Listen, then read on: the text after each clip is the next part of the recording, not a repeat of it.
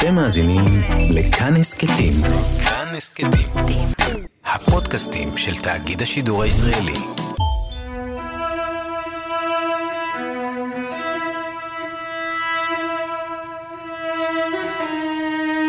ג'ון פדרוף הקים באוסטרליה אימפריה. בערך בשנת 1911 עזב את משפחתו ברוסיה והחל לעבוד כקוצר בשדות קנה הסוכר על יד צ'יילדרס. אחרי שלוש שנים הוא חסך מספיק כסף והביא באמצעותו את כל משפחתו להתחיל את החיים החדשים שלהם. אז הוא המשיך וחסך כסף, עד שאחרי כמה שנים היה לו סכום שהספיק לו על מנת לרכוש חלקה משלו, חוות קנה הסוכר הראשונה שלו, 100 דונם בצפון אייזיס. החווה הקטנה לא הספיקה, והוא המשיך ורכש עוד חווה בווייט ברידג', עוד 160 דונם של קני סוכר. כשאשתו עובדת בשדות לצידו, יום אחרי יום הלך העסק והפך להצלחה.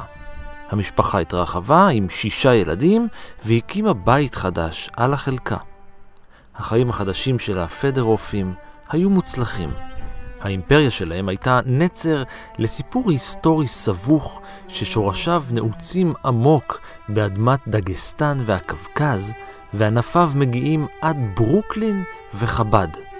סיפורה של משפחת פדרוף הוא רק הפרק האחרון בסאגה ארוכה שמתחילה בשבטים עתיקים, מתגלגלת אל מלחמות בין תרבויות ודתות, דרך מנהיגים אמיצים ומפקדים דגולים, דרך מנגינה אחת של איש אחד מוסלמי שהצליחה לחדור אל ליבם של אלפי חסידים יהודים.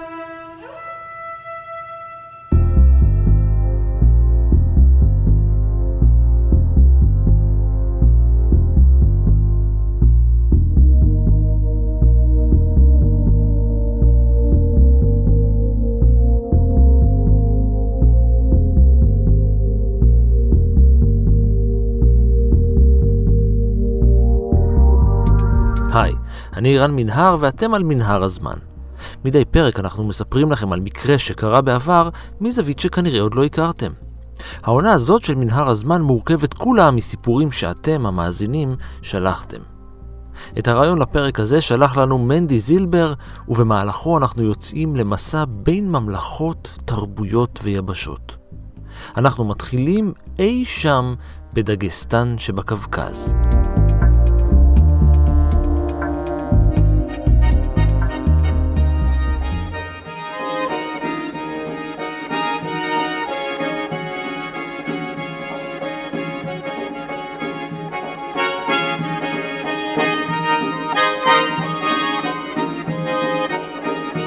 אף אחד לא באמת יודע מאיפה הגיעו הקומיקים.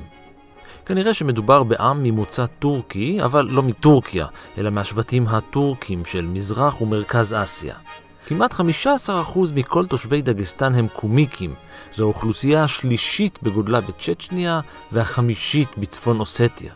מדובר באומת הטורקים הגדולה ביותר בצפון הקווקז.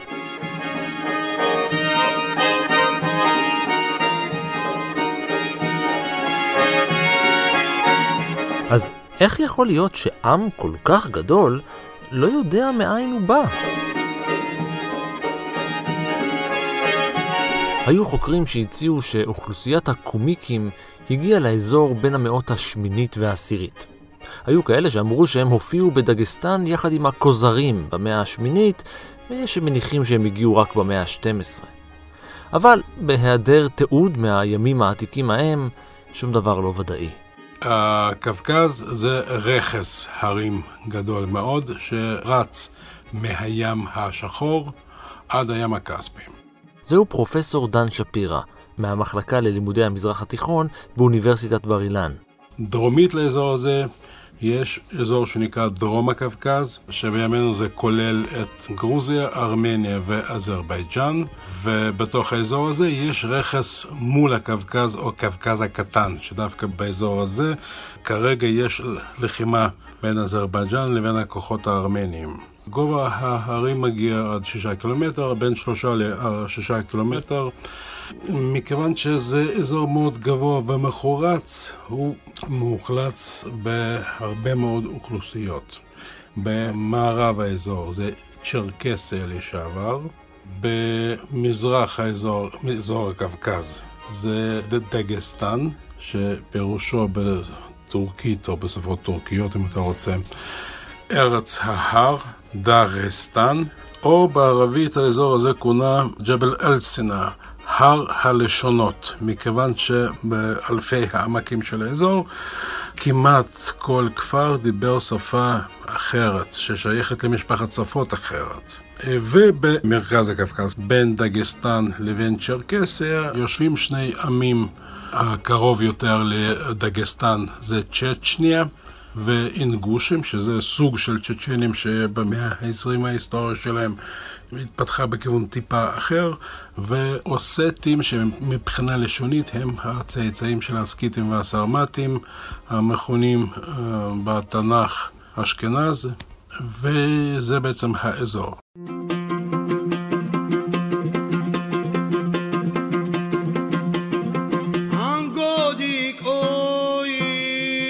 במאה הרביעית והחמישית לספירה הלך ונותר דרומית-מזרחית לים הכספי עם נוסף, האברים.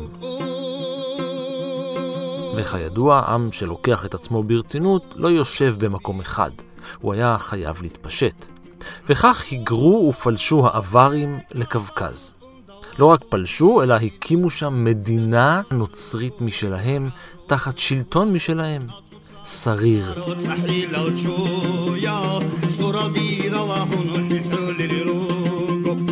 סריר בפרסית זה מיטה, אבל מיטה בתרבות הפרסית זה גם כס המלוכה, או תחת. על המיטה הזאת גם יושבים, גם ישנים, גם אוכלים. ולכן המילה סריר פירושה בעצם עיר הבירה. אבל במאה השביעית החליפות המוסלמית הגיעה. בתחילת המאה העשירית הם כבר היו בתהליכי התאסלמות. האסלאם הגיע לקווקז בשלבים הקדומים ביותר שלו. האסלאם עדיין לא הגיע לצפון אפריקה חוץ ממצרים, אבל הוא כבר הגיע לקווקז. ארמניה הנוצרית הייתה הארץ הראשונה שבחרה להיכנע למוסלמים. זה, זה בעצם הבחירה ההיסטורית של הארמנים, לחיות תחת שלטון של מוסלמים. ומאז התחילו הפלישות של החליפות האומאית, של בית אומיה, לשטחי אזרבייג'אן של היום ודגסטן. התוצאה הייתה שהאזורים של דגסטן התאסלמו הרבה לפני מרוקו, הרבה לפני, לא יודע, שטחי פקיסטן וכו' וכו' וכו'. זאת אומרת, בדגסטן הדת האסלאם זה משהו שקרה לפני 1500 שנה כמעט. מאות שנים חלפו, מלחמות התפוצצו והסתיימו, שלטונות עלו וירדו, עמים החליפו את דתם שוב ושוב, ובמאה ה-12 סוף סוף התפרקה סריר.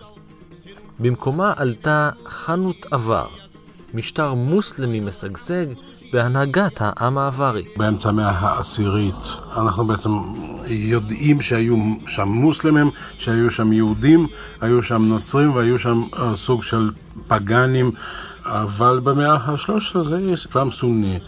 שאפי, ובתחילת המאה ה-13 מגיעים המונגולים, זה בעצם הכיבושים של המונגולים. המונגולים כובשים את כל האזור, וזה הופך כל מה שבין קוריאה להונגריה, הופך להיות חלק מפקס מונגוליקה, האימפריה המונגולית. החל מהמאה ה-16 החלו הספאורים והעות'מאנים לאחד את סמכותם על כל הקווקז.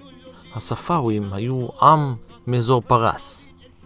יחד עם העות'מאנים הם חילקו את מרבית השטח ביניהם. דגסטן נותרה ספאווית רוב הזמן. עם זאת, קבוצות אתניות רבות בדגסטן, כולל אברים רבים, נהנו מחופש יחסי ומשלטון עצמי. ב-26 ביוני 1797 נולד תינוק בכפר גימרי למשפחה מוסלמית אברית ממוצא קומיקי.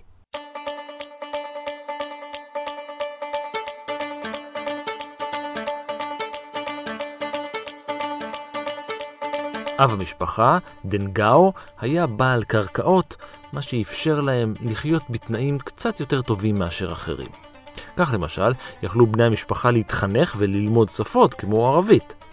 התינוק הקטן זכה לשם המוסלמי הקלאסי עלי, אבל די מהר הוא חלה, וכיוון שמרבית הנולדים עד המאה ה-20 לא היו שורדים את ילדותם, המסורת המקומית של האווארים הכתיבה טיפול מיוחד. שינוי שמו של הרך הנולד. עלי הפך לשמיל.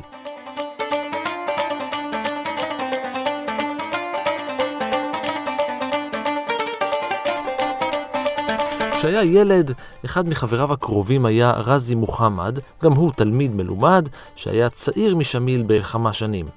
שניהם למדו את הקוראן ואת התורה הסופית. עוד רגע נחזור אל רזי מוחמד. לא הרבה אחרי שנולד, החלה רוסיה לשים עין על השטחים של הספארואים והעות'מאנים והרחיבה את גבולותיה על חשבונם.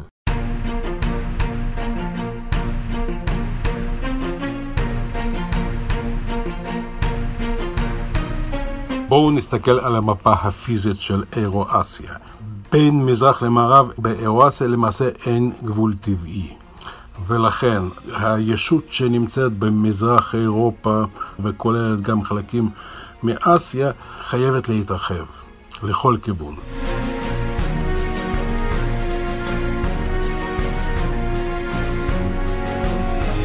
וכך למשל רוסיה, המדינה המוסקבאית, סליחה, עשתה קולוניזציה לעצמה, היא השתלטה על סיביר והאזורים הסמוכים המכונים סיביר בלשון העם, אבל הבעיה נותרה אותה בעיה.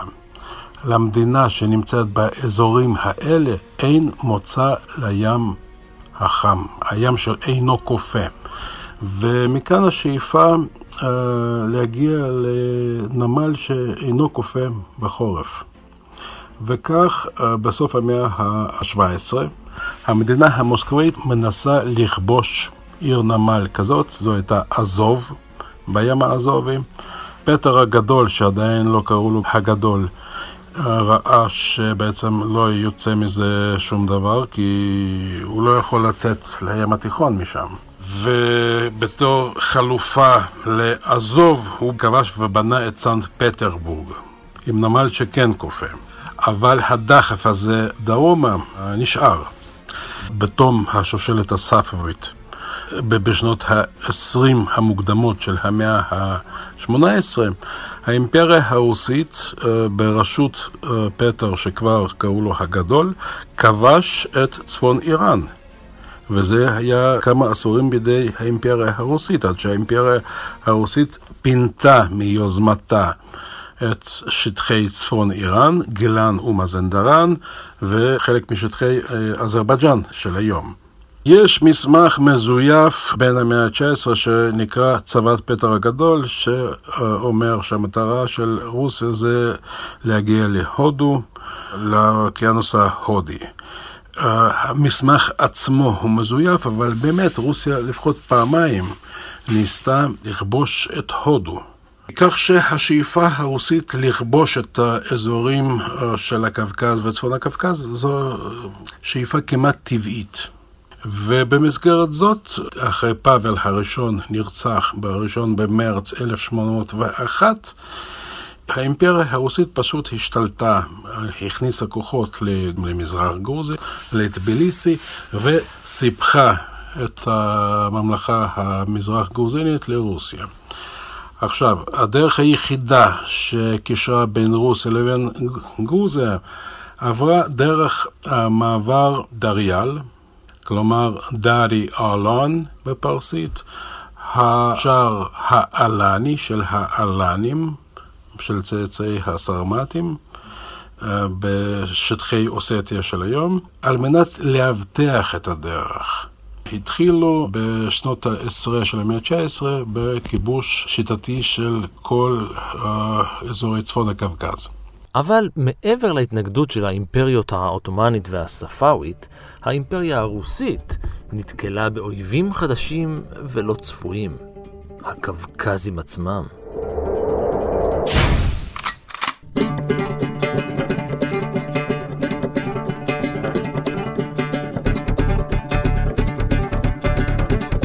מדינות ועמים רבים במרחב כולו נעמדו על רגליהם האחוריות כנגד הכובש האימפריאליסטי הרוסי. במה שנודע כמלחמת קווקז, מנהיגי ההתנגדות המקומיים הובילו מרידות ומהלכים צבאיים כנגד הרוסים. אחד מהם היה רזי מוחמד, החבר הכריזמטי של שמיל, שנודע כעת כרזי מולה.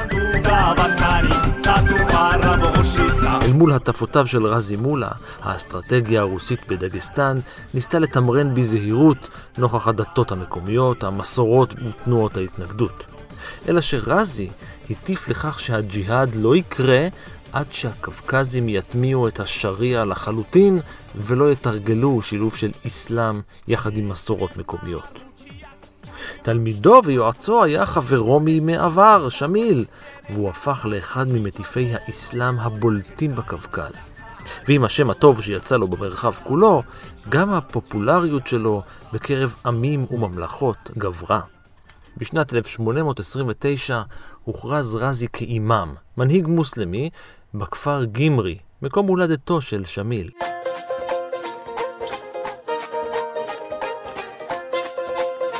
גימרי היה גם המקום בו קרא למלחמה ברוסים בשם האסלאם. התמיכה לה זכה הייתה עממית, אולם הפוליטיקאים והמנהיגים המקומיים העדיפו להתנער ממנו. רזי תקף גם אותם.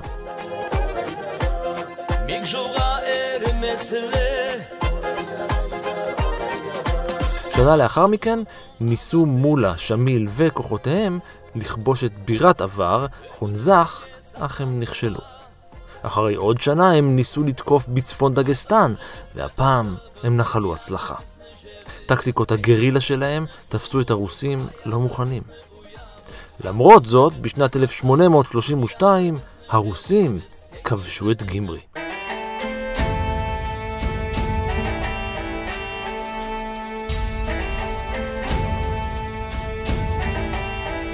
במהלך הקרב זינק שמיל מעל קבוצת חיילים שעמדה לירות לעברו. הוא נחת מצידה השני, ובעזרת חרבו דקר למוות שלושה מהם. החייל הרביעי יידה לעברו כידון שננעץ עמוק בחזהו. שמיל ספג פצעים קשים, אך שלף את הכידון מבשרו, הרג את החייל שפצע אותו, ואז זינק מעל החומה הסמוכה ונעלם.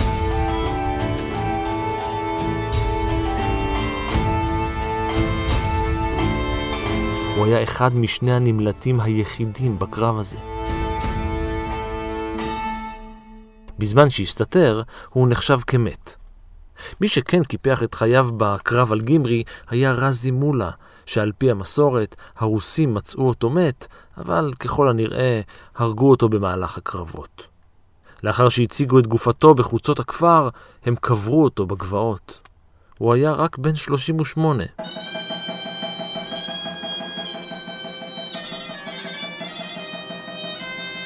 שמיל הלך והתאושש מפצעיו.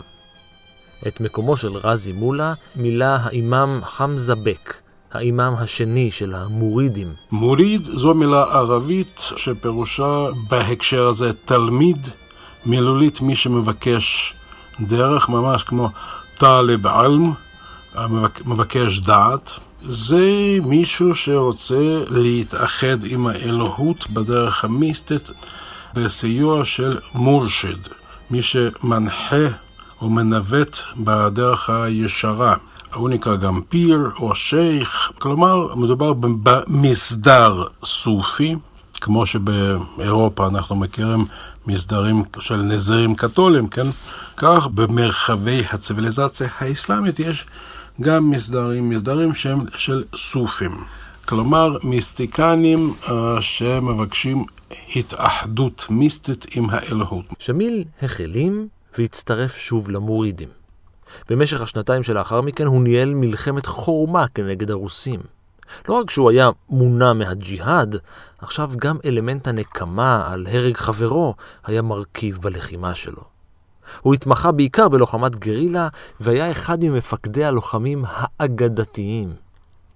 בשנת 1834 נרצח האימאם מחדש על ידי מנהיג אברי מקומי, חאג'י מורד, שערק והיה נאמן דווקא לרוסים. שמיל תפס את מקומו כמנהיג והפך לאימאם השלישי של מה שהפך להיות האיממות הקווקזית. בתחילת השלטון של שמיל הייתה לו התכתבות אה, עם עבד אל-קאדר, ראש המסדר הסופי הקאדרי באלג'יריה ומנהיג ההתנגדות האלג'ירית לפלישה הצרפתית של 1830. וצרפתים התכתבו עם קצינים רוסיים בקווקז. המנהיגים שלהם מתנגדים לצרפתים ולרוסים באלג'יריה וקווקז. הם התכתבו אחד עם השני, הם למדו אחד מהשני. הצרפתים השתמשו בשיטות מאוד דומות uh, לשיטות של הרוסים, כמו הרס אקולוגי של הסביבה, עישון מערות שלשם נמלטו פליטים על מנת לחנוק אותם וכולי וכולי. חמש שנים לאחר מכן, בשנת 1839, התרכזו אלפים מחסידיו של האימאם שמיל במבצר כעשרה קילומטרים מגימרי. צבא רוסיה התקדם לעברם.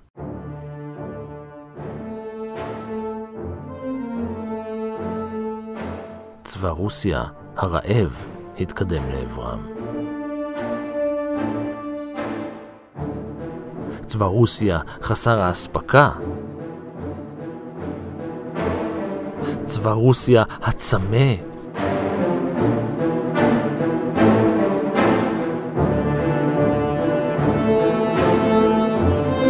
כאסטרטגיה וכטקטיקה, שמיל הנהיג בשטחו מדיניות של אדמה חרוכה. אדמה חרוכה. זה מתואר אצל הרודוטס בסיפור אה, ניסיון אה, כיבוש הפרסים הקדומים את ארצות הסקיטים. הסקיטים נסוגו, נסוגו, נסוגו והחריבו את ארצם. כדי שהצד המתקדם אה, לא ימצא מזון, מחיה וכולי וכולי. אה, מאז הטקטיקה הזאת שימשה צבאות רבים, אבל אה, כשאנחנו מדברים על שמיל וטקטיקת האדמה החרוכה שלו, אנחנו צריכים להבין איך הרוסים היו כובשים את אזורי הקווקז. הם היו משמידים בשיטתיות, לאט לאט, זה לקח שנים, את היערות. של השיפולים הצפוניים של רכס הקווקז כדי פשוט לחסל את אזורי המחיה של העמים המקומיים שהתנגדו להם. והעמים האלה היו נסוגים למעלה אל ההרים. והרוסים היו מתקדמים ומשמדים את הסביבה האקולוגית הקיימת. וככה זה נמשך שנים, כך שהטקטיקה הזאת של שמיל זה פשוט תגובה לטקטיקה הרוסית. כשהגיעו הרוסים, הטילו מצור על האימאם ואנשיו והחלו לנהל משא ומתן. אבל זה היה חסר סיכוי. התקיפה הראשונה נעשתה על ידי הרוסים, ואחרי יומיים הצליחו להכניע את יושבי המקום. רובם נכנעו והכריזו על נאמנות לצר הרוסי.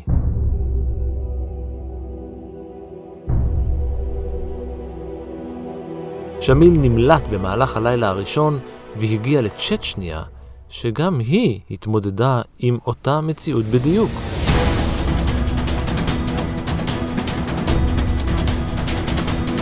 זהו שורש האיבה בין רוסיה וצ'צ'ניה עד היום. שמיל התחיל כמנהיג של המדינה האימאמית בשטחי דגסטן, או יותר נכון באזורי אבריסטן פלוס. במקביל לניהול המדינה שלו, הצ'צ'נים ואינגושים אה, התאסלמו. ההתאסלמות של האינגושים למשל הייתה ב-1848, נורא מאוחר.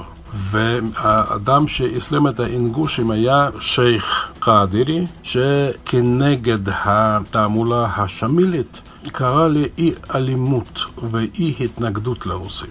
אה, יש אפילו סברה שהרעיונות של לב טולסטוי, של מהטמה גנדי וכולי וכולי, זה קצת אה, ככה farfetched, אבל יש סברה כזאת שהם שאפו את ההשראה שלהם מהשייח הקאדירי. וזה שבימינו פוטין מינה בצ'צ'ניה לנהל את העניינים, את משפחת קדירוב, שהם שייכים למסדר הקאדירי. זה לא במקרה.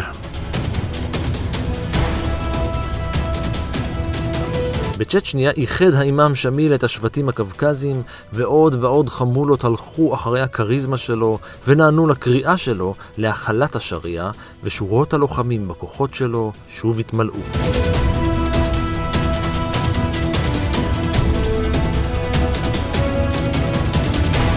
ב-1841 הוא חבר אל לא אחר מאשר חאג'י מורד, הרוצח של האימאם השני, זה שערק לצד הרוסי. הוא חזר וערק בשנית והצטרף אל האימאם שמיל. ב-1845 פיתו הלוחמים כוח של אלפי חיילים רוסיים אל מערב מתוכנן, ושם השמידו אותו.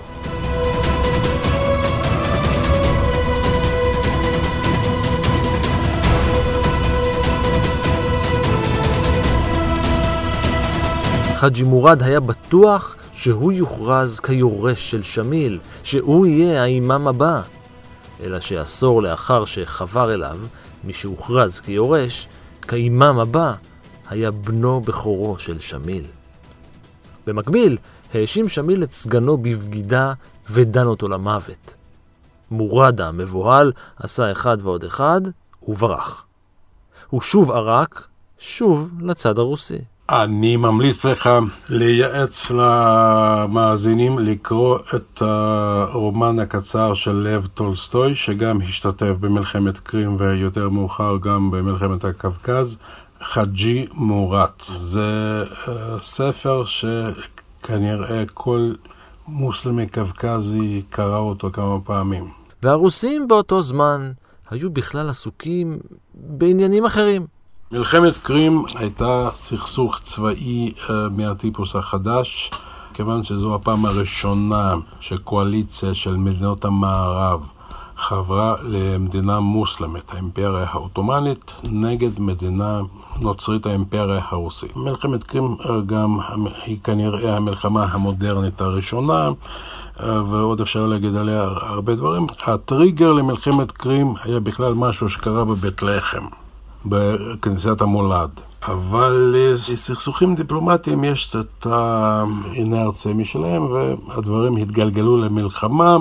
האימפריה הרוסית הכניסה כוחות לנסיכויות הדנוביות 1852 וחשבה ששום דבר לא יקרה, שהיא תאיים ויקנאו להם. זה לא קרה.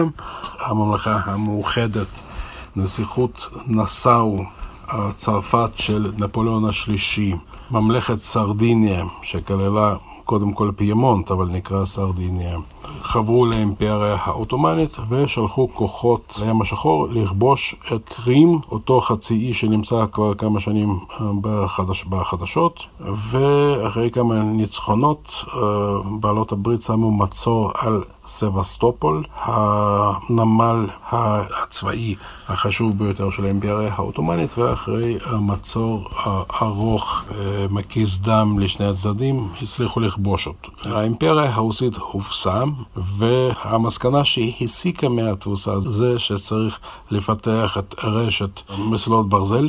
כי זאת הייתה אחת הבעיות בלוגיסטיקה של המלחמה, שאי אפשר, כמעט בלתי אפשרי, להעביר שום דבר לקרים. והדבר השני, שצריך להשלים את כיבוש הקווקז. לאחר מלחמת קרים, רוסיה הגבירה את מאמציה נגד שלטונות האימאם שמיל. והם התחילו לכבוש גם ביתר שאת את צ'רקסיה ואת מזרח הקווקז, את מדינתו של אימאם שמיל, שמרכז הכובד שלו עבר לצ'צ'ניה. אחרי שהרוסים הקיזו כל כך את אה, דמו של העם האווארי, שהם פשוט ויתרו אה, על המשך הלחימה. לאחר ששטחיו צומצמו משמעותית, בספטמבר 1859 נכנע שמיל ונתפס על ידי הרוסים.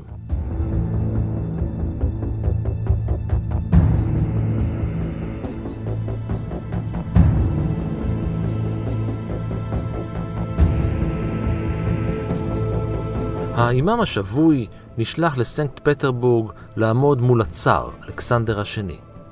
מנהיג במעמדו זכה ליחס של מנהיגים, וכיוון שהצאר העריץ את התנגדותו, הוא הוגלה לעיירה קטנה ליד מוסקבה. בתחילה הוא הושם בעיר קלוגה, די קרוב למוסקבה. היה לו עוזר, משגיח, מפקח, שוטר רוסי, ששמו סבלוקוב, שביחד הם תרגמו את, בפעם הראשונה את הקוראן מערבית לרוסית. לא חלפו כמה שנים והוא שלח תלונה רשמית לשלטונות הרוסים. האקלים לא נוח לי, הוא אמר. בסוף שנת 1868 הוא קיבל אישור לעבור לקייב, כיום באוקראינה, אבל אז חלק מהאימפריה הרוסית. שם הוא קיבל אחוזה והיה נתון לפיקוח קפדני, אבל לא הדוק במיוחד. קייב עצמה זכתה לתוספת תקציב מהצאר לצורך תחזוקת הגלות. החברה הרוסית מאוד כיבדה את שמיל. בכלל, אלה שלחמו נגד המוסלמים בקווקז היו מלאי הערכה, והם בעצם היו מחקים אותם uh, בפרטי לבוש, בנשק, כל הפפחות האלה, כובעי פרווה, הששקות, החרבות הצ'רקסיות, כל זה זה בא מהקווקז. כך שזה לא היה חריג, הייתה התעניינות רבה מאוד בשמיל. התנאים שהוא קיבל היו תנאים נוחים מאוד.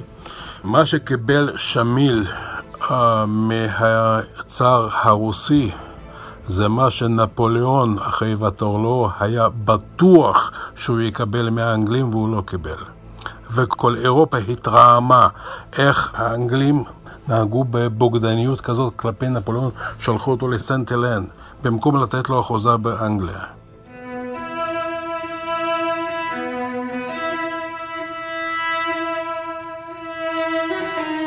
על פי המסופר, מתישהו במהלך שנות מאסרו, ישב, כתב והלחין שמיל נעימה מרגשת על עלייתו ונפילתו, על ייחוליו לחופש ולחירות לעמו. זו הייתה רק מוזיקה שהתנגנה, רק מנגינה.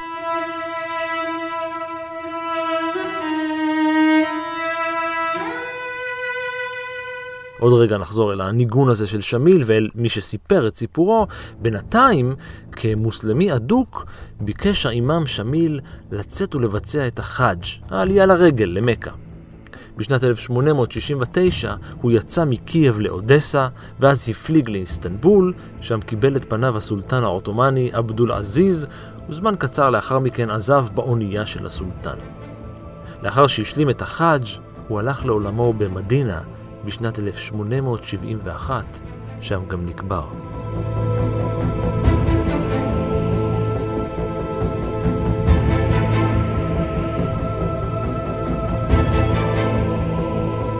מי שסיפר את סיפור כתיבת הניגון של שמיל היה לא אחר מאשר הרבי מלובביץ'.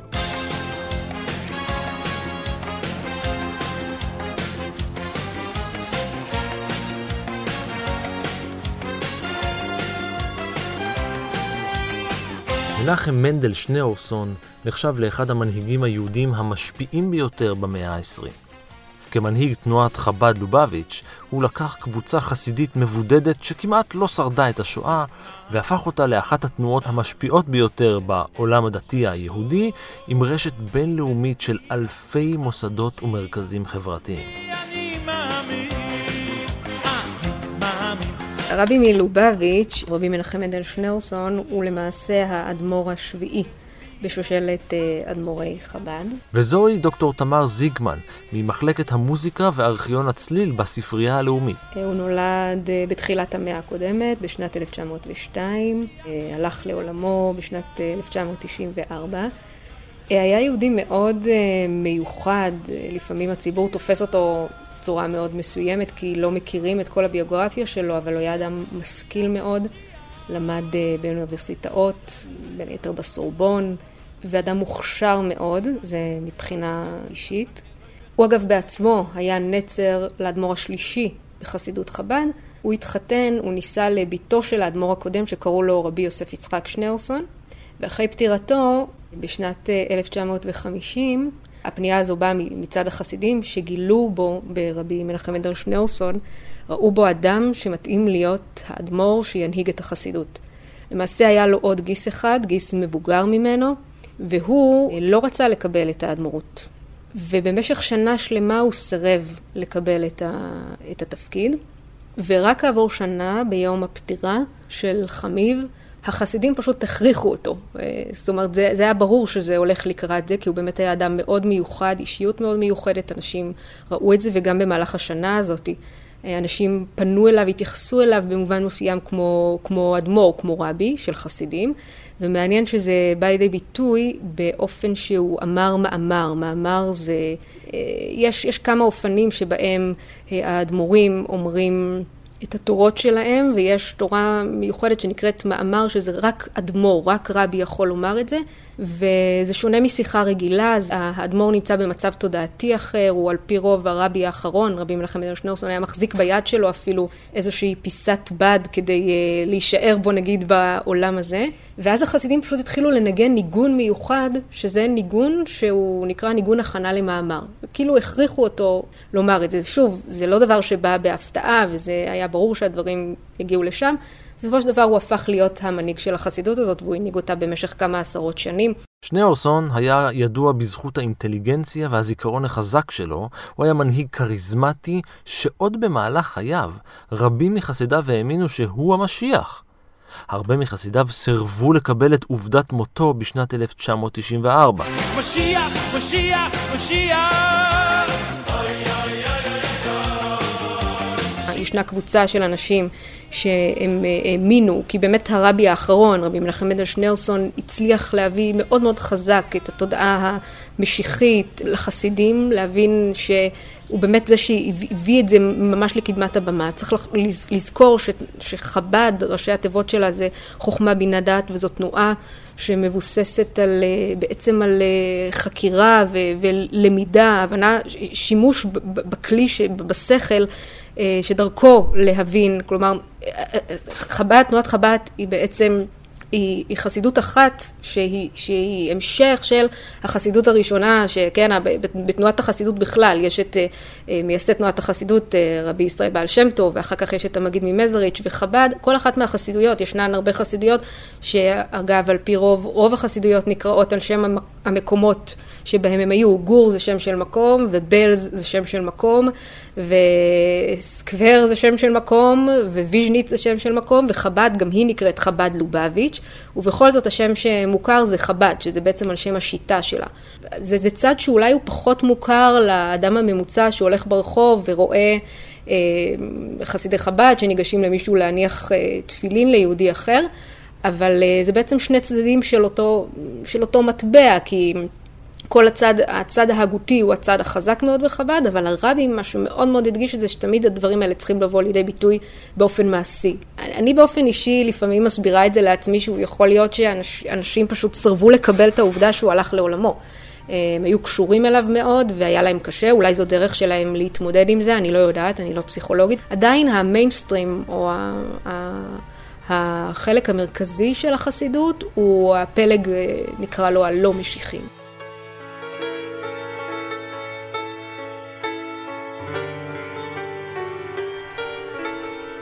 החל בשנת 1954 החל הרב שניאורסון ללמד את חסידיו ניגון חדש. זה היה ניגון חסידי עתיק, לא מוכר מדורי דורות. ארבע שנים לאחר מכן, במהלך התכנסות לרגל שמחת תורה, פנה הרב אל חסידיו וסיפר כי המנגינה הזאת, שהייתה מעין אנלוגיה לנפש שיורדת אל העולם הפיזי, כלואה בגוף הגשמי ומייחדת לשוב לבורא, נשמעה לראשונה על ידי חסיד שעבר על יד מקום מאסרו של האימאם שמיל. החסיד המוקסם סיפר על הניגון המרגש לאדמו"ר שלו, שאיבד את המנגינה לסגנון חסידי. בכלל הניגון יש לו מקום מאוד חשוב בתנועה החסידית בכלל, ובחסידות חב"ד בפרט, ויש לכל חסידות, כמו שיש לה את הדרך שלה, שהיא לקחה את תורת הבעל שם טוב והביאה את זה לידי ביטוי באופן מסוים, אז כך גם בניגונים, ולכן ניגונים של חסידיות הם שונים, שונים האחת מה, מהשנייה. זאת אומרת, ניגון של חסידות חב"ד יש לו אופי מסוים, והוא על פי רוב יהיה שונה מניגון של חסידות גור וכך הלאה. מאז הוא עבר הפיוט הזה באופן פרטי בתוך חב"ד, מפה לאוזן בלבד, עד הרגע הזה. בשנת 1958. עכשיו עוד דבר שחשוב להבין, שזה גם משהו מאוד משמעותי והוא מתקשר לסיפור הזה, שגם בתנועה החסידית ובניגון החסידי בכלל, הרבה מאוד ניגונים הגיעו במקורם ממקורות זרים לא יהודיים. וה...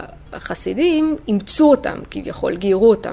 אבל הגיור הזה של ניגון, זה לא, זו לא פעולה שאדם פשוט יכול לבוא ולעשות אותו. זה משהו שבכוחו של אדמו"ר, של רבי, לקחת ניגון ולהעביר אותו מרשות אחת לרשות אחרת. זאת אומרת, זה שנניח היום יש איזשהו שיר, אה, לא יודעת, שיר לועזי, שפתאום אה, באים ומחברים לו מילים, ישימו לו מילים של קודש וכך הלאה, זה לא הופך אותו לניגון קדוש. לעומת זאת, אם אדמו"ר, אם רבי, לוקח ניגון ומעלה אותו, מעביר אותו לרשות אחרת, לרשות, כאילו מעביר אותו לצד הקדושה, זה כבר סיפור אחר. תמר זיגמן החליטה להתחקות אחר מקורו של הלחן. היא פנתה אל חוקר החסידות, הרב יהושע מונשיין. הרב יהושע מונשיין הוא היה יהודי מיוחד מאוד, אה, חסיד חב"ד, והוא עבד כאן בספרייה הלאומית, הוא עבד במחלקת כתבי יד. והניגון הזה, ניגון שמיל, תמיד, תמיד עניין אותי. הוא היה ניגון מאוד, אה, מאוד מיוחד בעיניי. ו... עניין אותי לדעת, הרבי מלובביץ', כשהוא מספר את זה לחסידים, כשהוא מלמד אותם תחת הניגון, הוא מקדים ואומר שניגון זה שמעתי מחסידים יחד עם סיפור. ועניין אותי לדעת האם באמת, האם באמת מישהו הכיר את הניגון הזה, מאיפה הגיע הניגון הזה, ובכלל מה המקור שלו, כי הוא לא היה נשמע לי, למרות שאני לא מתמחה במוזיקה, נקרא לזה חוץ מערבית, אבל הוא לא היה נשמע לי ניגון כזה קפקזי, או משהו שמגיע מהאזור הזה. אה, והרב יהושע מונצ'יין שעבד פה בספרייה הוא היה יהודי שחקר הרבה מאוד והיה לו המון ידע וגם עניין אותו גם סיפורים בכלל של סיפורי חסידים וגם אה, ניגונים של חסידים וההתגלגלויות של הסיפור שמאחוריהם. ואז עלה בדעתי לשאול אותו, כי מישהו סיפר לי שהוא שמע ממנו פעם, שהוא אמר שהוא שמע איזשהו, מישהו לא יהודי שפיזם לעצמו את הניגון הזה בשכונת קראון הייטס בניו יורק, בברוקלין. אז פניתי אליו ושאלתי אותו, והוא אמר לי, כן, אכן מי שאמר לך את הסיפור הזה זה נכון. אה, שמעתי מאיזשהו חסיד אחד, שפעם הוא הלך ברחוב אה, בשכונת בורו פארק דווקא, בניו יורק, והוא ראה איזה אדם לא יהודי שמשקה את הגינה שלו, והוא פיזם לעצמו איזשהו ניגון. ואז אה, הוא שם לב שזה ניגון שמיל. הוא שאל אותו, מאיפה אתה מכיר את הניגון הזה, אם אתה מכיר, מכיר את המקור שלו, אז הוא, הוא לא ידע להגיד מאיפה הוא זוכר את זה, הוא רק אמר שהוא מכיר את הניגון. בקיצור, לא התקדמתי משם לשום מקום, אז שאלתי אותו, אולי בכל זאת יש לו איזשהו כיוון, איזשהו רעיון, מה המקור וכך הלאה. אז הוא אמר לי, תראי, אה, אני יודע שהסיפור הזה של שמיל הוא סיפור מאוד ידוע בתרבות הרוסית, ואני מכיר על מקרים אחרים, לא המקרה של שמיל, שכתבו מחזות, עשו סרטים. אה, על הדמויות האלה, ואולי מישהו עשה, עשה איזשהו סרט, או יצר מחזה וכתב פסקול, וזה יכול להיות שזה היה פסקול. לא הייתה לו שום הוכחה לזה, אבל הוא אמר אולי. זיגמן ניסתה לאתר את מקורו של הניגון בתיאטרון או בקולנוע הרוסי. פניתי אחר כך לפרופסור אדווין סרוסי, שהוא אה, מהחוג למוזיקולוגיה באוניברסיטה העברית, וניסיתי לשאול גם אותו מה דעתו על הכיוון הזה, והוא אמר שהוא חושב שזה כיוון נכון, שגם הוא אה, התעניין בניגון הזה, בשעתו אני למדתי אצלו, ועשיתי על זה אפילו רפרט על הניגון הזה, ואז הוא אמר לי ש... פעם הוא עבד עם, אה, עם פרץ אליהו, עם המוזיקאי פרץ אליהו, הוא עבד על מוזיקה של יהודים הרריים. הוא השמיע לו את הניגון של שמיל וניסה לברר איתו האם באמת יש לו איזשהו אופי, האופי המוזיקלי שלו באמת מתאים לאזור. הוא אמר שלא רק שהוא אמר שלא, הוא אפילו התבטא במין, הוא אמר לו, זה ניגון של אשכנזים. אז מה המקור של הלחן אני לא יודעת, אני פשוט לא יודעת, למרות שניסיתי להתחקות, והלוואי והייתי מצליחה להגיע למישהו, או מישהו שהכיר את הניגון קודם, או למקור. אבל כן מהדברים של, של רבי מנחם מנדל שניאורסון, כן אפשר לראות שהוא כן דייק בהרבה דברים במאורעות ההיסטוריים שקרו.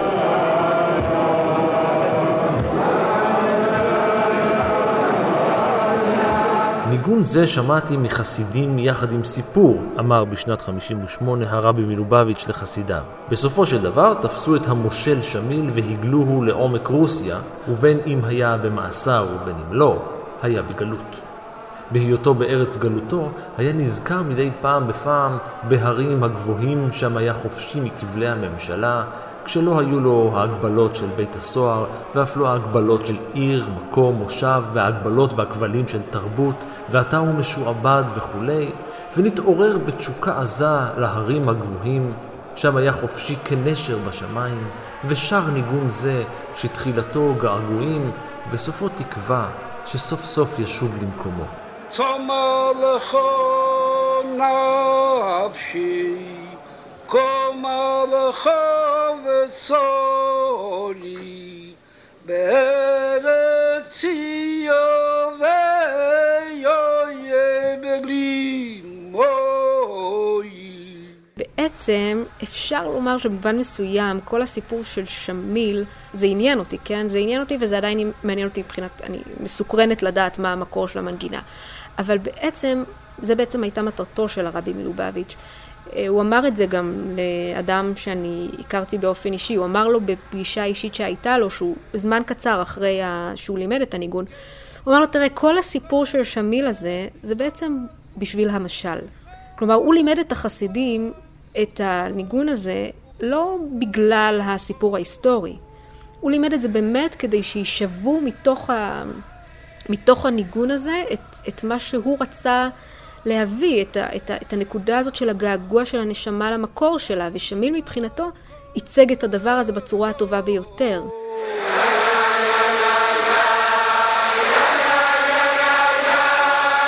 תקוותו של שמיל לשוב למקומו לא התממשה. על מנת לצאת למצוות העלייה לרגל במכה, נאלץ האימאם שמיל להשאיר את שני בניו הגדולים ברוסיה.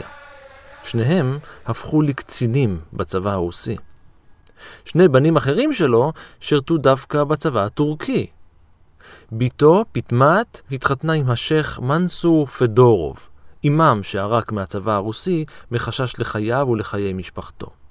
והייתה לו משפחה בלי עין הרע. השניים הביאו לעולם 11 צאצאים. אחד מהם היה איוון פדורוב, שעבר לאוסטרליה ושינה את שמו לג'ון פדרוף. שם הקים אימפריה משלו, אימפריית פדרוף לגידול קני סוכר.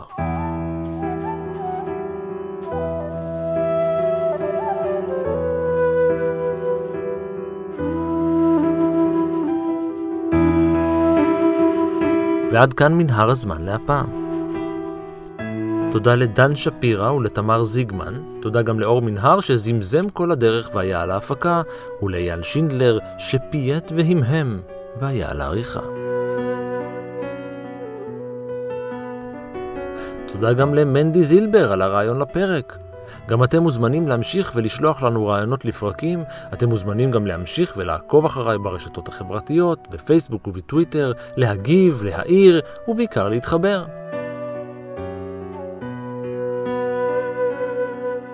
עוד סיפורים מההיסטוריה ופרקים אחרים של מנהר הזמן מחכים לכם כל העת באתר שלנו, באפליקציה כאן, בכל יישומון הסכתים אחר וגם בספוטיפיי. אני רן מנהר, נשוב וניפגש בפרק הבא.